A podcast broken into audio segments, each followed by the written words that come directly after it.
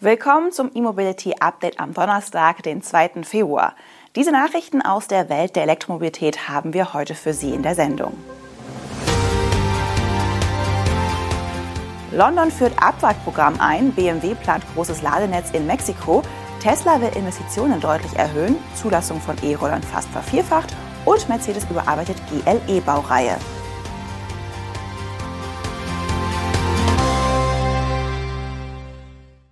Die Stadt London hat ein 110 Millionen Pfund schweres Abwrackprogramm für alte Fahrzeuge gestartet. Hintergrund ist die angekündigte Ausdehnung der Ultra Low Emission Zone. Ab Ende August soll diese im gesamten Stadtgebiet gelten.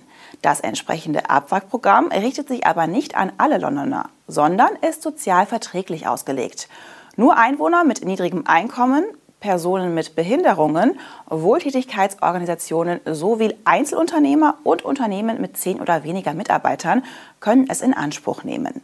Innerhalb dieser Gruppen variiert dann nochmals der Höchstbetrag. Für Londoner mit niedrigem Einkommen, die bestimmte Sozial- oder Invaliditätsleistungen erhalten, sind Zuschüsse von bis zu 2000 Pfund gedacht, um ihre nicht konformen Autos oder Motorräder zu verschrotten. Angeboten werden alternativ auch kostenfreie Jahrestickets für Bus und Tram in Verbindung mit einem niedrigeren Zuschuss. Menschen mit Behinderungen, die ein rollstuhlgerechtes Fahrzeug verschrotten oder nachrüsten möchten, werden mit 5000 Pfund unterstützt. Wohltätigkeitsorganisationen und kleine Firmen erhalten für die Verschrottung eines Lieferwagens oder eines Kleinbusses 5000 bzw. 7000 Pfund und für die Nachrüstung 5000 Pfund. Wird das verschrottete Fahrzeug durch ein rein elektrisches ersetzt, winken diesen Organisationen sogar 7.500 oder 9.500 Pfund. Kombiniert wird das Abwrackprogramm zudem mit einer Reihe von Unterstützungsangeboten in Form von Abonnements, Miet- und Kaufangeboten für Autos, Fahrräder, E-Bikes und Transporter. Die Ultra Low Emission Zone war ursprünglich im Jahr 2018 eingeführt und recht zügig von einem kleinen Startgebiet aus erweitert worden. Fahrzeuge, die nicht den strengen Umweltstandards dieser Zone entsprechen, müssen für die Einfahrt zahlen. Weitere Ausdehnungen der Zone erfolgten 2021 und 2022. Bald wird die gesamte Stadt zur Ultra Low Emission Zone. BMW hat sich in Mexiko mit dem Ladenetzbetreiber Evergo zusammengeschlossen. Die beiden Partner wollen innerhalb von fünf Jahren mehr als 4000 öffentliche Ladestationen für Elektrofahrzeuge im Land errichten. Dabei geht es sowohl um AC als auch um DC-Lader. Beide Unternehmen investieren hierfür insgesamt 200 Millionen US-Dollar. Nach aktuellem Wechselkurs sind das rund 184 Millionen Euro. Dabei wird Evergo die Ladestation bauen und betreiben, während BMW ihre Nutzung durch den Verkauf von Elektroautos fördern wird, wie es in lokalen Berichten dazu heißt. Der erste Standort ist in der Hauptstadt Mexico City mit drei 50 kW-Ladern und sechs AC-Ladegeräten bereits feierlich in Betrieb genommen worden. Die Ladepunkte sollen nicht nur entlang von Autobahnen entstehen, sondern auch an Einkaufszentren, Industriekomplexen und Büros. Die Verteilung zwischen AC und DC ist nicht bekannt. Klar ist aber, dass zumindest zu Beginn die Ladestationen nicht komplett mit Ökostrom betrieben werden. Die Stromversorgung übernimmt der staatliche Energiekonzern CFE der noch rund 60 Prozent seines Stroms aus fossilen Energien erzeugt. Um für das Ladeprojekt von BMW und Evergo mehr Ökostrom zu erzeugen, ist der Bau eines Solarparks samt Batteriespeicher geplant. Details hierzu gibt es aber noch nicht. Tesla plant eine Erhöhung seiner Investitionsausgaben. Die Spanne hierfür wurde um eine Milliarde Dollar angehoben. Das Geld könnte in den Ausbau der Giga Nevada fließen oder womöglich auch in ein neues Werk in Mexiko. Wie aus einer Mitteilung an die US-Börsenaufsicht hervorgeht, rechnet Tesla für die Jahre 2024 und 2025 mit Investitionen in Höhe von jeweils 7 bis 9 Milliarden US-Dollar. Damit liegt der Mittelwert um eine Milliarde Dollar höher als die für 2023 angegebene Spanne von 6 bis 8 Milliarden Dollar. Wir bauen gleichzeitig neue Produkte aus, bauen Produktionsanlagen auf drei Kontinenten aus und steuern die Entwicklung und Herstellung neuer Batteriezelltechnologie schreibt Tesla in dem Dokument.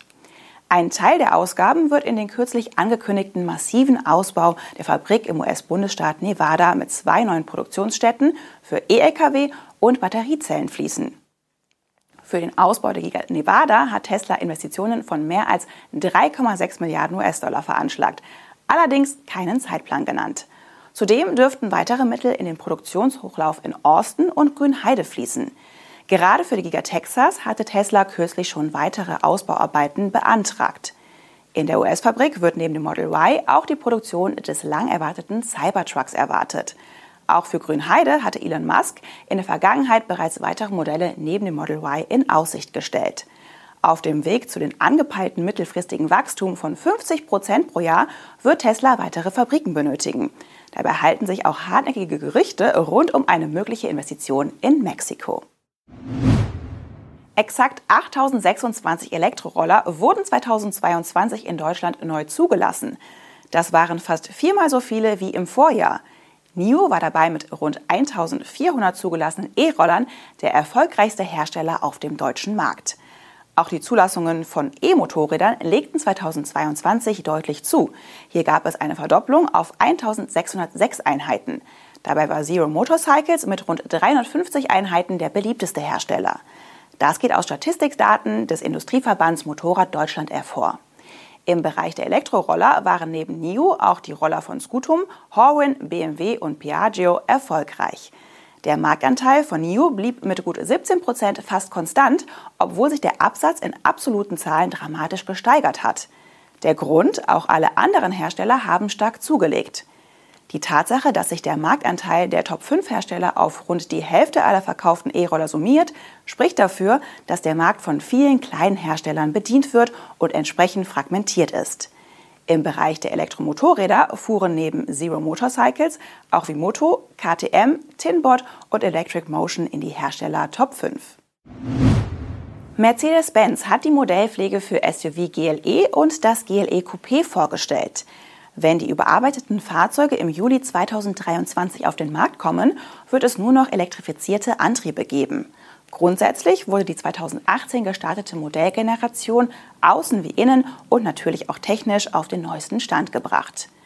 Die Motorenpalette ist jetzt durchgängig elektrifiziert, entweder mit einem 48-Volt-System oder mit einem Plug-in-Hybrid.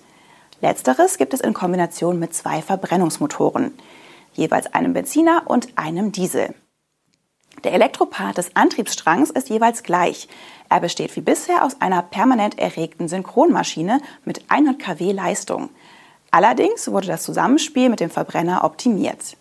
Die Kapazität der Batterie bleibt gegenüber dem Vorgänger mit 31,2 Kilowattstunden ebenfalls unverändert.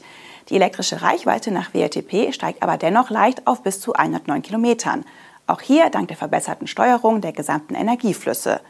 Für das Laden am heimischen Wechselstromnetz oder an der dreiphasigen Wallbox ist bei den Plug-in-Modellen des GLE und GLL Coupé jetzt ein Charger mit 11 kW an Bord.